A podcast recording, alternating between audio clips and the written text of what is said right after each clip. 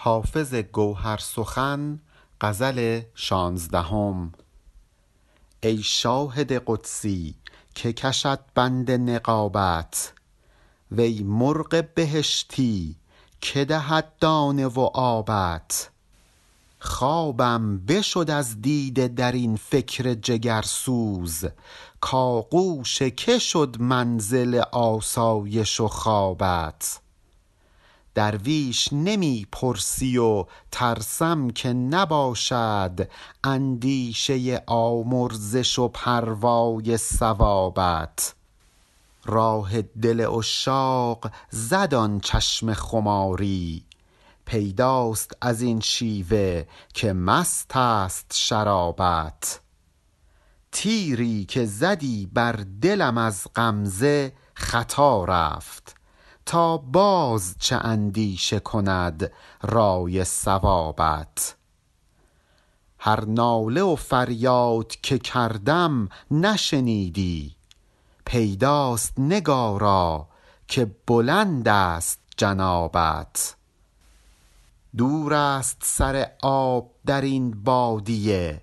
هش دار تا غول بیابان نفریبد به سرابت. تا در ره پیری به چه آیین روی ای دل؟ باری به غلط صرف شد ایام شبابت. ای قصر دل افروز که منزلگه انسی یا رب مکناد آفت ایام خرابت. حافظ نه غلامی است که از خواجه گریزد. صلحی کن و بازآ که خرابم ز عتابت در برهه ای از زندگی حافظ خواجه جلال الدین تورانشاه وزیر حاکم شیراز بوده. اتفاقا این خواجه تورانشاه مرد عاقلی بوده که حافظ هم با او خیلی دوستی داشته. ولی احتمالا در یک زمانی بین این دو نفر اتفاقی رخ میده که ما نمی‌دونیم اون اتفاق چی بوده و یک دلخوری بینشون پیش میاد. غزلی که پیش رومون هست به خصوص چهار بیت اولش خیلی عاشقانه سروده شده. ولی از بیت چهارم به بعد مشخص میشه که یه جریانی زیر پوست این غزل هست. حافظ هم گلایه می‌کنه و هم دلجویی. یک چند بیتی گلایه و بعد هم دلجویی. این اصلا شیوه حافظ بوده که بعد از اینکه گلایش رو می‌کرده دوباره طریق انعطاف و نرمی رو در پیش می‌گرفته. یه دعایی می‌کرده استمالتی می‌کرده. تا جایی که حتی در بیت آخر وقتی میگه خاجه مشخصا منظور خاجه جلال الدین تورانشاه هست. ولی بارها گفته شده که حافظ به علت رندی که داشته غزلهاش رو جوری می‌گفته که هر کس می‌تونسته به طریقی که مایل هست اونها رو تعبیر و تفسیر بکنه. حافظ غزلش رو می‌گفته تا به نتیجه ای که دلش می‌خواد برسه و این غزل پخش می‌شده. دلیلی نداره همه همون نظر اولیه رو داشته باشن. شعر تا از دهان شاعر در نیومده مالک همون شاعره. ولی همین که شعر پخش شد دیگه شاعر مالکش نیست. هر کسی می‌تونه این شعر رو به نحوی که مد نظرش هست تعبیر بکنه. ای شاهد قدسی که کشد بند نقابت؟ وی مرغ بهشتی که دهد دانه و آبت؟ شاهد قدسی معشوقیه که زمینی نیست معشوق قدسیه معشوقیه که منصوب به عالم بالا هست پاک و منزه هست. آدم وقتی مصرع اول رو می‌خونه میگه خب منظورش خداست دیگه چون شاهد قدسی یعنی معشوق آسمانی.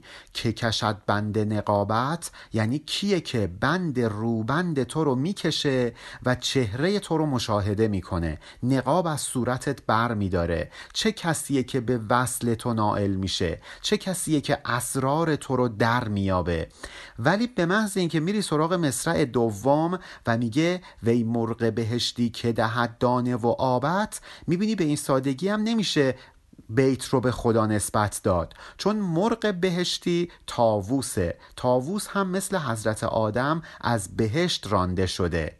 این خداونده که به ما آبودونه میده. نه اینکه ما بخوایم به خدا آبودونه بدیم. بنابراین نمی‌تونه مخاطب این بیت خدا باشه. چون حافظ قبلا به خدا آبودونه نمی‌داده که الان نگران باشه که کی می‌خواد به خدا آبودونه بده.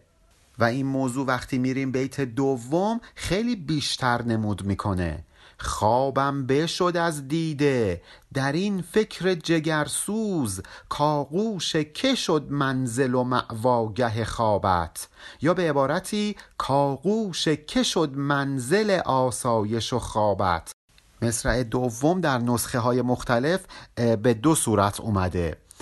اینجا مشخصه که حافظ معشوقش رو از دست داده و توی این فکره که الان اون معشوق در آغوش چه کسی داره میخوابه؟ چه کسیه که اون معشوق رو زیر پروبال خودش گرفته؟ هیچ وقت یک کسی که عاشق خداوند هست ناراحت نمیشه از اینکه یه نفر دیگه هم عاشق خدا باشه. اصلا خدا معشوقیه که باید اشاق زیادی داشته باشه. وقتی که بین دو نفر کدورتی حاصل میشه با هم یک مشکلی پیدا می‌کنند. ولی از طرفی یکی از طرفین دلش می‌خواد که اون یکی کماکان باهاش انیس و مونس باشه میاد و این شعر رو میگه. میگه درسته که ما الان از هم دور افتادیم ولی خواب به چشمم نمیاد. همش نگران اینم. ببینم وقتی من نیستم کی میاد تو رو زیر پروبالش می‌گیره؟ تو در آغوش چه کسی میری با آسایش و آرامش؟ میخوابی. درویش نمی‌پرسی و ترسم که نباشد اندیشه آمرزش و پروای ثوابت. یه حالی از من درویش نمی‌پرسی. خیلی میترسم از این که اصلا به فکر این نباشی که بخوای منو ببخشی. به فکر این نباشی که بخوای یه ثوابی یه اجر اخروی برا خودت حاصل کنی. ما که به خدا نمیگیم که میترسم از اینکه تو نخوای برای خودت اجر اخروی حاصل کنی. این حرفی نیست که مخاطبش خداوند باشه.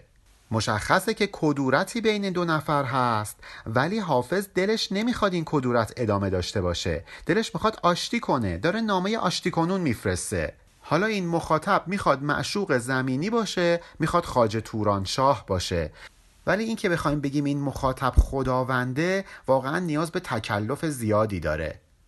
راه دل اشاق زدان چشم خماری. پیداست از این شیوه که مست است شرابت. چشم خماری یعنی چشم مست چشمی که خماره. اون چشم مستی که تو داری دل ما رو از راه به در کرده. معلومه که چشم تو که مثل شرابه مسته. این معلومه که چشمای خمار داری. معلومه که چشمات مست و خرابه که تونسته دل ما رو از راه به در بکنه. تا اینجای غزل خیلی عاشقانه بود ولی از اینجا یک جریانی مشخص میشه. تیری که زدی بر دلم از غمزه خطا رفت تا باز چه اندیشه کند رای ثوابت؟ اینجا ثواب با ساد نوشته شده. رای ثواب یعنی اندیشه درست رأی درست اراده درست. تا اینجا داشت میگفتش که چشمای مست دل منو از راه به در کرده ولی اینجا میگه که اشوه هایی که داشتی می کردی مثل تیری بود که به سمت من رها کردی. ولی من جاخالی دادم به هم نخورد. کاری نبود این تیر اشوه های تو این تیر قمزه تو. ولی من دوست دارم تو باز هم این تیر قمزت رو به سمت من رها کنی. میشینم ببینم دوباره چه اندیشه ای می کنی دوباره چه رای ثوابی می اندیشی و چه اراده ای می کنی تا اینکه دل من رو مورد اصابت تیر اشوت قرار بدی. هر ناله و فریاد که کردم نشنیدی. پیداست نگارا که بلند است جنابت.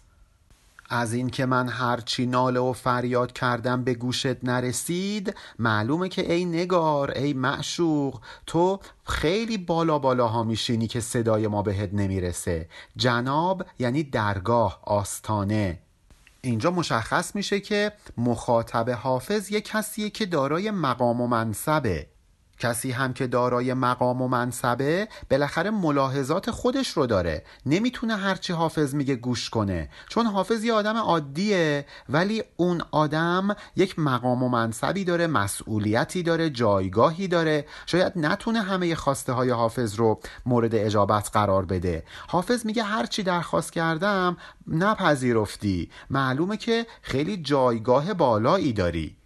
دور است سر آب در این بادیه هشدار تا قول بیابان نفریبد به سرابت. توی این بیابون تا بخوای به سرچشمه برسی باید راه طولانی رو طی کنی. مواظب باش که وسط راه قول بیابان فریبت نده. تو رو یه سراب نشونت نده ببره به اون سمت بعد ببینی هیچی نبوده. از سرچشمه هم دور بیفتی.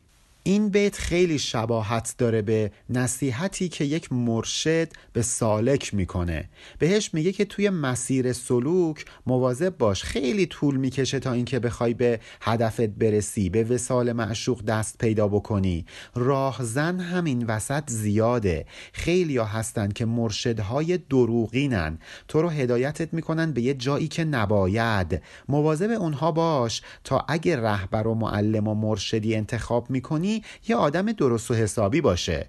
می‌بینید که اینجا ناگهان حالت شعر عوض میشه. توی شش بیت قبل داشتیم عاشقانه حرف می‌زدیم. بین دو نفر که بینشون کدورتی ایجاد شده و یکی داره منت کشی می‌کنه. ولی اینجا یهو شروع می‌کنه تشر زدن. میگه این راهی که تو داری طی می‌کنی راه خطرناکیه. مواظب باش گول هر کسی رو نخوری. اصلا حالت عاشقانه نداره. یکم تشر زدن داره.